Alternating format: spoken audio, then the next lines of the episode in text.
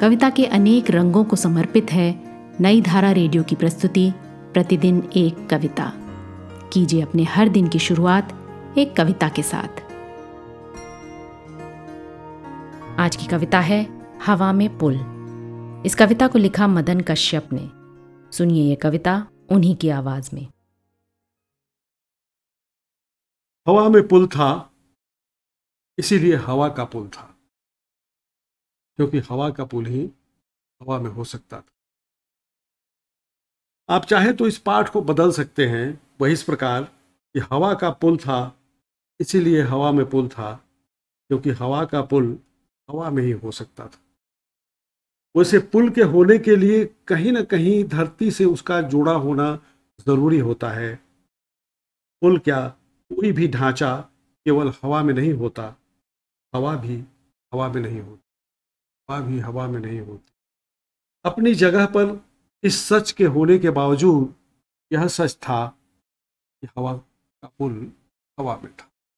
हवा का पुल हवा में था। अपनी जगह पर इस सच के होने के बावजूद यह भी सच था कि हवा का पुल हवा में था। लोग हवा की सड़क से हवा के पुल पर आते थे और उसे पार कर हवा की किसी दूसरी सड़क से किसी तीसरी तरफ़ निकल जाते थे।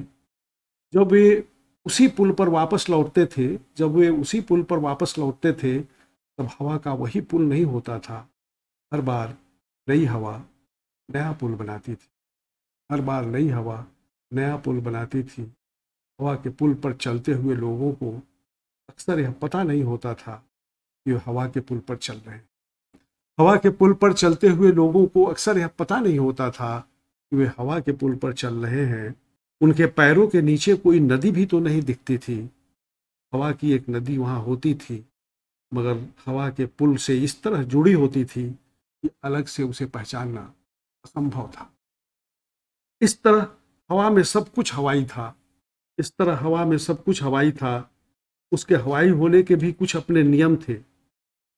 इस तरह हवा में सब कुछ हवाई था। उसके हवाई होने के भी अपने कुछ नियम थे। इस हद तक बेकायदा था कि बेकायदा नहीं था हवा में पुल। सारी चीज़ों की पहचान यही थी कि वे अपनी अपनी पहचान खो चुकी।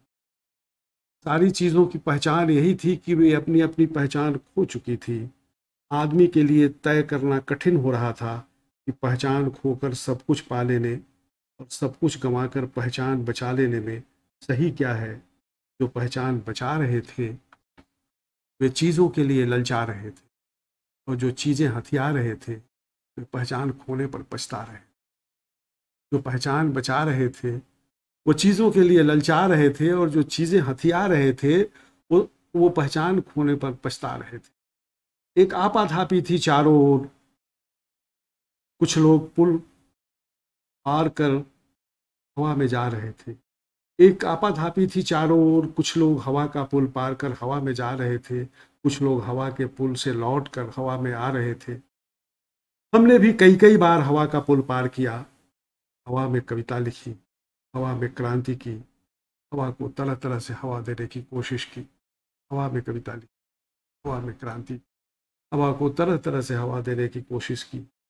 हवा के पुल पर हमारे कदमों के निशान इतने स्पष्ट और घने बनते थे कि एक पल को ऐसा लगता था कि हवा का पुल कहीं पद चिन्हों का पुल न बन जाए, पर दूसरे ही पल इस तरह नहीं होते थे वे निशान, जैसे कभी थे ही नहीं।